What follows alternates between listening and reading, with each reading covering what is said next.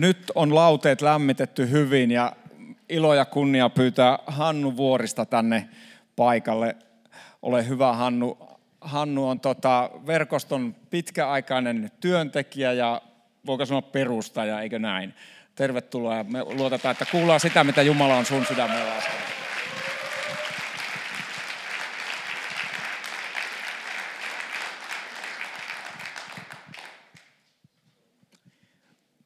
on todella etuoikeus olla täällä. Ja muutama sana johdantona ennen kuin otetaan päivän teksti. Ää, tässä kun elämä on opiskellut, niin on tajunnut, että mulla esimerkiksi pääsyy, miksi mä lähdin starttaamaan verkostoa, oli se, että mulla oli omassa perheperheessä ongelma ja kriisi, jonka takia mulle nuorena seurakunta oli korvaava perhe. Ja se trauma jäi mulla sillä tavalla päälle, että vaikka mä olin duunissa, mulla oli perhe, niin mulla oli käsittämätön unelma seurakunnasta, millainen sen pitäisi olla. Ja mä lähdin duunaamaan sitä, miettimään sitä, se oli pitkä prosessi. Tällä, mulla oli hirveän paljon semmoisia prosesseja, mutta tällä kertaa siitä tuli totta, koska oli Jorma ja Anitta mukana. Siinä oli tiimi, joka, että se oli mahdollista muodostua. Mutta silti se taustalla oli se trauma, joka tarkoitti sitä, että mä organisoin, mietin, kehittelin juttuja, mutta se tarkoitti sitä, että paineet perheelle oli riittävän kovat. Ja sanotaan, mä olin mä ihmisenä välttämättä olin hirveän miellyttävä. Jonka takia kävi näin, että mun avioliittoni brakaassa sitten mä poistuin verkostosta. Mä lähdin tekemään sakkokierroksia. Me nähdään, että Jumala on uskollinen. Jumala on, tämä oli jo kolmas verkoston johtotiimi ja koko ajan Markon johdolla nyt menee eteenpäin. Se on makeita nähdä. Ja mä olen jotenkin niin kuin, kun jos mä ajattelen alkuun, mä ajattelin, että tehtävä on jotenkin kehittää seurakuntaa, niin mun omat näkökulmatkin on aika paljon muuttunut. Mä nyt ajattelen ehkä enemmän Jumalan valtakuntaa. Ja mulla oli jotenkin niin kuin tämmöinen makea juttu se, että noin vuosi sitten mä uudelleen menin naimisiin Marjan kanssa, jonka kanssa mä erosin silloin, kun me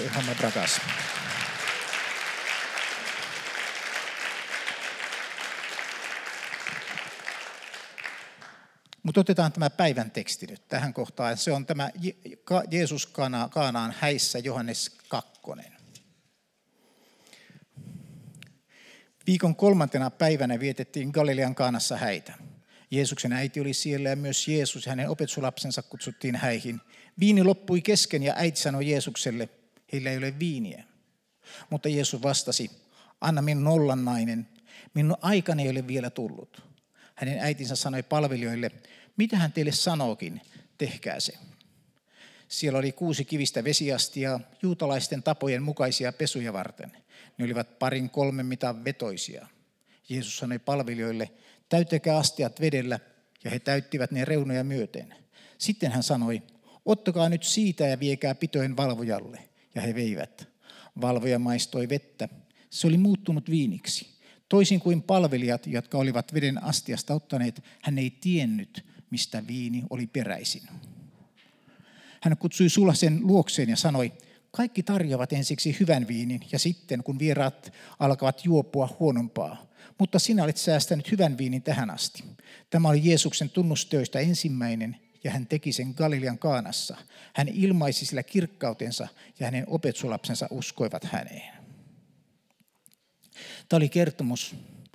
Viime kerralla oli Panu saarnas siitä, että kuinka Jeesus kastettiin. Ja sen jälkeen oikeastaan Jeesus ehti tässä viikon aikana kerätä opetuslapsensa. Ja nyt kerrotaan, kuinka hän meni Kaanaan häihin.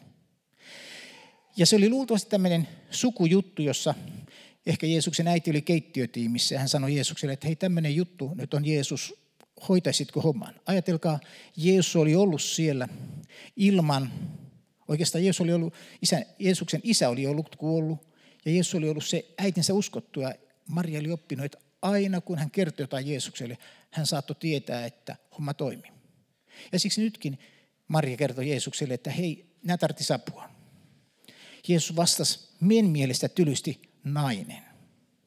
Mutta me voidaan ymmärtää se näin, että se oli se vaihe, jolloin Jeesus ikään kuin oli nyt jättänyt koti Jeesuksen ja hän lähti nyt julistamaan evankeliumia.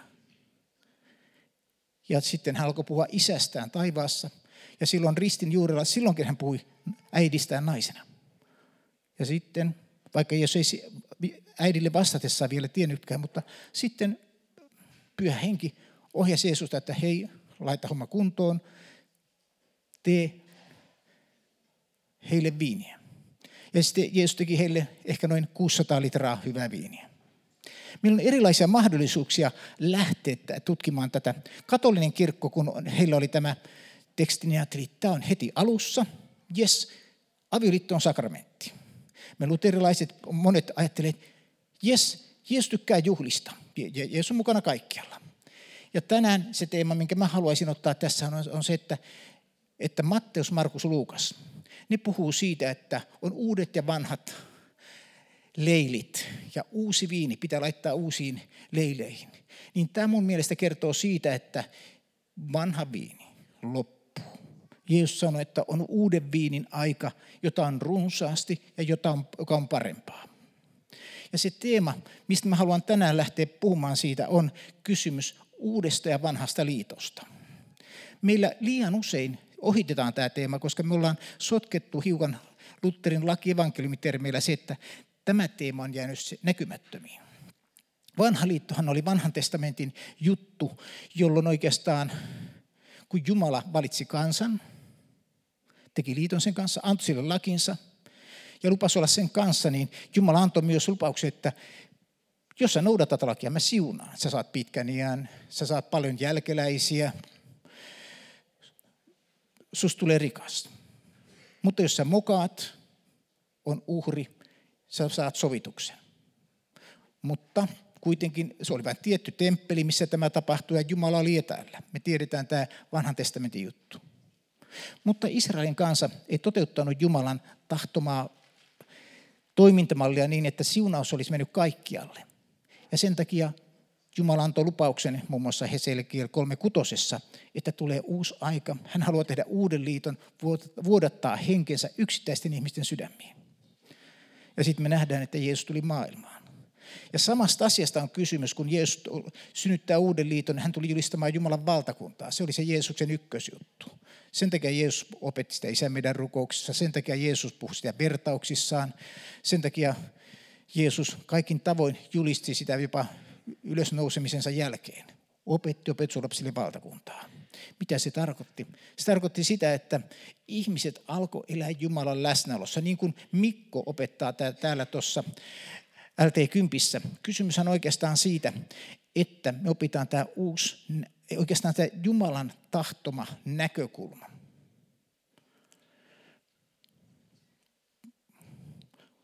Vanhan testamentin idea oli se, se toimi vain itsekkäille ihmisille.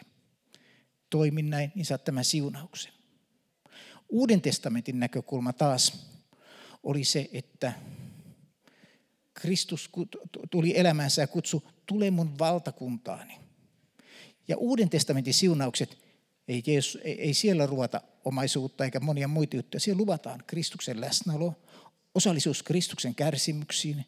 Siellä ikään kuin luvataan se, että me saadaan opetuslapsia. Ikään kuin ihan toinen, ihan toinen näkökulma tähän juttuun. Ja sitten me nähdään esimerkiksi Paavalin työstä parhaiten, mä ajattelin, me nähdään tämä, miten tämä uuden liiton elämä lähti eteenpäin. Uuden liiton kautta Jumalan valtakunnan elämä. Kun Paavali meni, meni johonkin, se saarnasi Jumalan valtakuntaa. Ihmiset alkoi miettiä, hei, ne teki parannuksen, ne otti vastaan Kristuksen pelastajana Herranaan, ne otti kasteen, ne täytti pyhän hengen alkoi kulkea hengen johdattamana. Ja nämä ihmiset alkoi elää yhdessä. Kun Paavali meni johonkin, se opetti niille sen hengen elämäntavan jatkomatkaansa. Niillä ei ollut raamattua, niillä ei ollut käsikirjoja, niillä ei ollut mitään muuta kuin, että ne oli oppinut olemaan riippuvaisia pyhästä hengestä. Ja tämä oli se aika, milloin kristillinen kirkko voimakkaimmin laajeni aina siihen asti, kunnes Konstantinus teki kristinuskosta virallisen valtion uskonnon. Se, mitä mä haluan tänään teille jotenkin kontrastien avulla välittää, on se, että kun alun perin Jumala Jeesuksessa loi, teki uuden liiton, jotta syntyi Jumalan kansa, josta jokainen opetteli elämään hengen varassa, kuulemaan mitä Jumala puhuu ja toimimaan sen mukaan. Niin nyt sitten kävi näin, että kun Konstantinuksen aikana tuli tämä pappiskulttuuri, niin kävikin näin yhtäkkiä, että uudelleen sanottiin, että okei, Jumala on täällä sakramenteista kohdattavissa. Tule tänne kohtaat Jumalan. Kun ihmiset tartti tietoa johdatusta, uudelleen tuli tämä vanhan liiton ajatus, okei, papit kertoo sen. Kadotettiin tämä alkuperäinen uuden liiton juttu. Tämä ikään kuin alkuperäinen Jumalan valtakunnan näkökulma katosi siihen pelastusviestiin. Jumalan valtakunnan julistuksesta muuttui pelkkä, se downgradeattiin, pelkkä pelastusjuttu, joka tarkoitti sitä, että pohjimmiltaan ihmiset saattoivat elää itse, suht itsekästä elämää. Ne vaan ajattelivat, että mä hoidan tämän jutun näin, niin me pelastun. Jumalan valtakunnan todellisuus tässä maailmassa vääristyi ajatukseksi, että Jumalan valtakunta on tuolla kuoleman jälkeen jossain. Historia kulki eteenpäin. Luther hiukan hipaisi sitä ajatellen, että tarvitaan henkilökohtainen usko, jotta me voidaan ottaa vanhurskaus, mutta varsinaisesti Jumalan valtakunnan todellisuus ei murtunut läpi. Me nähdään, ihmisillä on ollut kaipuu tähän Jumalan valtakunnan todellisuuteen sen, että uskovat vois kohdata toisiaan. Sen takia herätysliikkeet syntyi esimerkiksi Suomessa Körttillä oli Kristuksen sisäinen tunteminen, evankeliset, me ollaan autuaita Kristuksessa. Pitoslaiset taas puhuu siitä, että kuinka uudesti syntymisen kautta me ollaan Jumalan kanssa. Eli kaikki nämä herätysliikkeet uudelleen toi esiin sitä kadonnutta Jumalan kansan identiteettiä. Tietyllä tavalla mä ajattelen, jokainen tämmöinen uskovien yhteen tulo tuo sitä samaa elementtiä niin kuin verkostokin. Se, mitä, mikä mun mielestä tässä, millä mä toisin tätä juttua hiukan esiin, on, että me voitaisiin ajatella, että kysymys on siitä, että mistä hebrealaiskirja puhuu kutosluvussa. Siellä puhutaan siitä, että on erilaista ruokaa. On maitoruokaa ja on olemassa vahvaa ruokaa. Maito, mistä puhutaan, se on oikeastaan se mitä me arvostavasti puhutaan, uskon perusteet. Mitä on uskon perusteet? Siellä puhutaan, että on opetus parannuksesta. Älkäämme enää piipykö Kristuksen opin alkeissa, vaan edetkäämme täyteen tietoon. Emme voi uudestaan laskea perussusta, opettaa sellaisia asioita kuin parannus kuolemaan johtavista töistä, usko Jumalaan, oppikasteista ja puhdistusmenoista sekä kätten päälle panemisesta, kuolleiden ylösnousemisesta, iankaikkinen tuomio. Menkäämme eteenpäin, jos Jumala suo. Maitokristitty on sellainen, että se itse tiedä, mitä kannattaa syödä. Se on sellainen ihminen, joka tulee esimerkiksi viikoittain hakemaan ruokansa, kun, kun maitoalan ammattilaiset on pastoroinut ruoan, ne antaa erilaisia maitotuotteita. Ja sitten he tulee yhä uudelleen ajatellen, että tämä on se juttu. Mutta hebrealaiskirja sanoo, että tämä on alkeet. Tässä viidennen luvun lopussa todettiin, että jokainen, jota vielä ruokitaan maidolla, on pikkulapsi, eikä sellainen kykene ottamaan vastaan syvällistä opetusta. Vahva ruoka on tarkoitettu aikuisille. He ovat totuttaneet aistinsa siihen ja harjannuttaneet erottamaan hyvän ja pahan. Eli meidän kysymys on tämä, että mitä on maito ja mitä on vahva ruoka. Mä oon itse päätynyt siihen, että vahva ruoka on yksinkertaisesti sitä, että ihmiset alkaa seurata Kristusta. Se on hengenvarassa elämistä. Meidän normaali kristillinen elämänkaari on se, että ihmiset tulee Kristuksen avulla uskoon, sitten ne osallistuu seurakunnan ohjelmaan ja tekee kaikkea hyvää, mitä joku muu käskee niiden tehdä. Sitten ne haluaa pelastua Kristuksen avulla iankaikkisen elämään. Mutta ikään kuin se peruselämä. Meillä on hirveän vähän juttua siitä, mitä se hengen varassa eläminen on. Mitä se on? Ja mä ajattelen, että oikeastaan se perussyy, että me ollaan kadotettu Jumalan valtakunta tai meillä, meillä uudelleen löydetty sitä. Se johtuu siitä, että me ollaan tehty tämmöinen kevyt versio evankelimista. Kevyt versio tarkoittaa sitä, että kerrotaan, että tiedätkö, että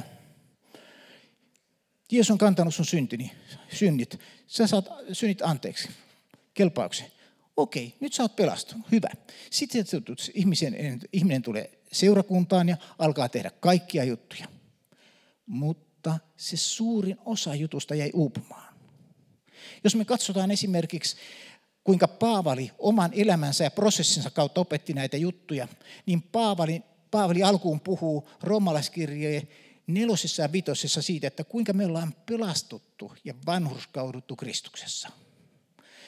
Ikään kuin me tiedetään, että Jumala on nyt meille isä. Mutta Paavali tiesi, että ongelmia oli jäljellä. Sen jälkeen takia Paavali kertoi kuudennessa luvussa, että tiedät, että koko sun vanha, ihminen, vanha ihminen on kuollut yhdessä Kristuksen kanssa. Siitä kertoo kaste. Mutta, eli toisin sanoen pointti oli siinä, että me emme vain usko, että Kristus kuoli mun tähteni, vaan meidän tehtävä on ymmärtää, että minä olen kuollut. Eli suuri, suurin osa kristityistä on hengellisiä lapsia, koska he eivät tajua, että heidän vanhan ihmisensä tulisi olla kuollut. Ja se ikään kuin Mä ajattelen näin, että Jumala on armollinen sillä tavalla, että usein Jumala antaa meidän joutua ahdistuksiin, vaikeuksiin, ongelmiin, joka saa meidät etsimään totuutta Jumalan sanasta. Mutta liian usein me maitoalan ammattilaiset, me sanomme, että ahdistaako sinä, ota lisää ehtoollista. Että ikään kuin me kiellämme sen Jumalan sanasta totuuden etsimisen, joka olisi väistämätön tarve ihmisillä. Eli okei, olen vanhuskautettu. Sitten seuraava vaihe kutosessa, minä olen kuollut Kristuksen kanssa. Mikä on sitten se seuraava vaihe? Seitsemännessä luvussa Paavali tietää sen, että, että me emme koskaan pysty elämään Jumalan hengen varassa, jos me luotamme lakiin. Seitse, me voimme sanoa näin, että romalaiskirjassa 7 puhuu siitä, että me luontaisesti tiedämme, että Jumalan sana on oikein, Jumalan laki on oikea, Jumala, se on pyhä. Minä en voi sanoa, että se ei ole voimassa. Ja me näemme, että Kristus sanoi, että seuraa minua ja me mietimme, että okei, minä yritän näitä käskyjä ja sitten otan Jeesukselta anteeksi sanoa, mitä tästä tulee. Ja Paavali sanoo seiskaluvun kautta oikeastaan sen, että meidän tulisi ajatella, että koska me kuolimme Kristuksen kanssa – me olemme kuolleet siitä liitosta, mikä meille, missä meidät oltiin sidottu lakiin. Ja nyt meidät on vapautettu elämään Kristuksen kanssa, ei enää lain kanssa. Mun kysymykseni on just se, että mä ajattelen, että suurin osa, mikä vaikuttaa siihen, että me emme pysty elämään Jumalan valtakunnassa, on, että me ylikorostamme lakia. Me arvostamme sitä. Koska me korostamme Jumalan sanaa, niin me huomaamattamme joudumme lain alle.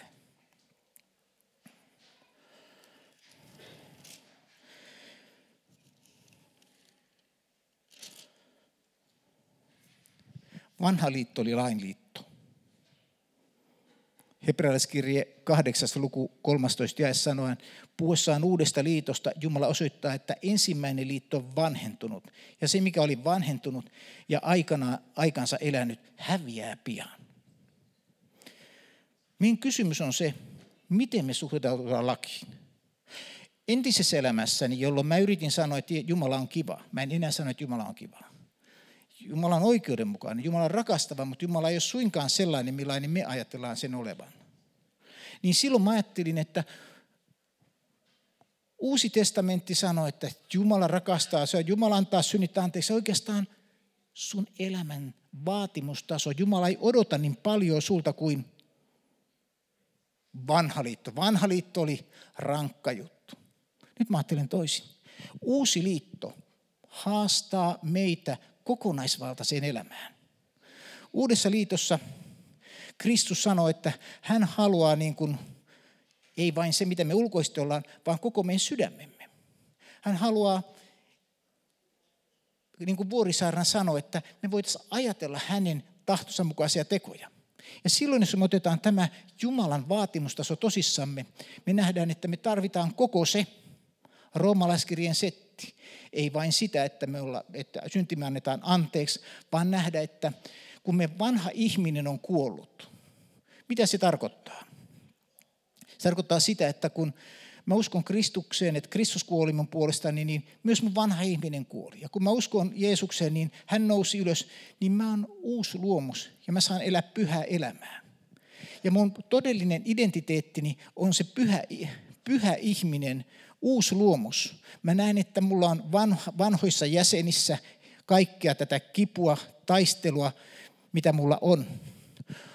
Mutta pohjimmiltaan mä oon pyhä, mä oon Jumalalle kuuluva. Jaakobin kirjeessä, mä lukasin täältä muutaman kohdan. Vapauden lain mukaan teidät tuomitaan. Pitäkää se mielessäni, mitä puhutte tai teettekin.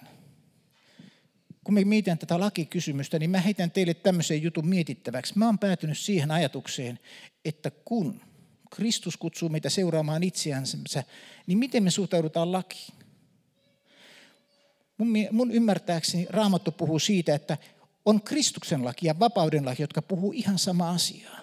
Se termi tarkoittaa sitä, että kun me sisäisesti seurataan Kristusta, niin se ei ole pelkästään kymmenen käskyä, joita ulkoisesti yritetään miellyttää, vaan ajatus, että Kristus, kaikki se mitä mä oon. Liikuta mua, näytä mulle, ohjaa mulle, kuinka mun tulee kulkea. Ja silloin, kun mä saan toimia tällä tavalla, mä havaitsen, että Kristus on se kaikki kaikessa. Jos me liikaa korostetaan lakia, mitä siitä seuraa? Siitä seuraa se, että me opetetaan ihmisille tietoa, toimin näin. Kun meidän tulisi opettaa ihmisille, että hei, mitä Jeesus sulle puhuu? Mitä Jeesus, mihin Jeesus sua kutsuu? Kuinka sä elät? Eli valtakunnassa eläminen on Kristuksen kanssa eläminen. Liian usein me ajatellaan näin, että nyt tarvitaan lisää pyhän hengen voimaa, että valtakunnassa eläminen onnistuu. Nyt tarvitaan joku guru opettamaan valtakunnasta. Kun mun mielestä Raamattu puhuu siitä, että valtakunnassa elämisen ydin on se, että me ymmärretään koko meidän prosessi. Me, olemme kuolleet Kristuksen kanssa. Opimme taistelun kipuilen synnin tunnustuksen kautta pitämään itsemme kuolleena – opimme näkemään, että me olemme kuolleet laille. Jolloin, voi olla totta se kahdeksas luku, jolloin me aletaan elää hengessä. Ja jolloin on totta 12 luku, jolloin me annamme elämämme Jumalalle eläväksi uhriksi. Semmoinen juttu, mitä kun ajatellaan, jos joku on todella täyttynyt hengellä, mitä se tarkoittaa? Todella semmoinen pyhä ja hurskas ja vähän täydellinen – mitä me, mitä me, mikä on meidän ajatus siitä, että miten tämän ihmisen tulisi toimia? Joku guru tulee ja sanoo, että silloin me koko ajan kuullaan Jumalta, mitä pitää tehdä ja niin päin pois. Mua puhutteli se, että mä törmäsin raamatussa näihin kohtiin tehdä hyvää. Melkein aina, kun raamatussa puhutaan siitä, että, että joku sanotaan, löysi uuden elämän, lähti kulkemaan Kristuksen kanssa, niin hän lähti tekemään hyvää. Tiituksen kirjeen toinen luku, ja 14. Hän antoi itsensä alttiiksi meidän puolestamme lunastaakseen meidät vapaiksi kaikesta vääryydestä ja puhdistaakseen meidät omaksi kansakseen, joka kaikin voimin tekee hyvää. Tai kolmas luku, ja hän pelasti meidät ei meidän hurskaiden tekojemme tähden, vaan pelkästä armosta. Hän pelasti meidät pesemällä meidät puhtaiksi, niin että synnimme uudesti, ja pyhänkin uudisti meidät. Tämä kahdeksas, ja, ja tämä sana on varma, ja haluan sinun tähdentävän näitä asioita, jotta ne, jotka sen uskovat Jumalaan, tekisivät ahkerasti hyvää. Valtakunta koostuu ihmisistä, jotka tajuavat, mä elän Jumalalle tekemällä hyvää. Mä opin kieltämään itseni. Mä opin kuulemaan Kristuksen ääntä sydämessäni, joka kutsuu mua rakastamaan. Jo, jo, joka on to, jotenkin niin kuin äärimmäisen yksinkertaista suostumista siihen, että ikään kuin antamaan itsemme eläväksi uhriksi, uudistamaan mieltämme Jumalalle. Mä heitin tänään tämmöisen ra- tiukan setin, mutta älä mieti sitä asiaa, mistä olet eri mieltä mun kanssa, vaan mieti se asia, mikä sun mielestä on se, mikä kolahti, mistä sä voisit saada jotain uutta näkökulmaa omaan elämäänsä. Ota sitä, mutustele sitä eteenpäin.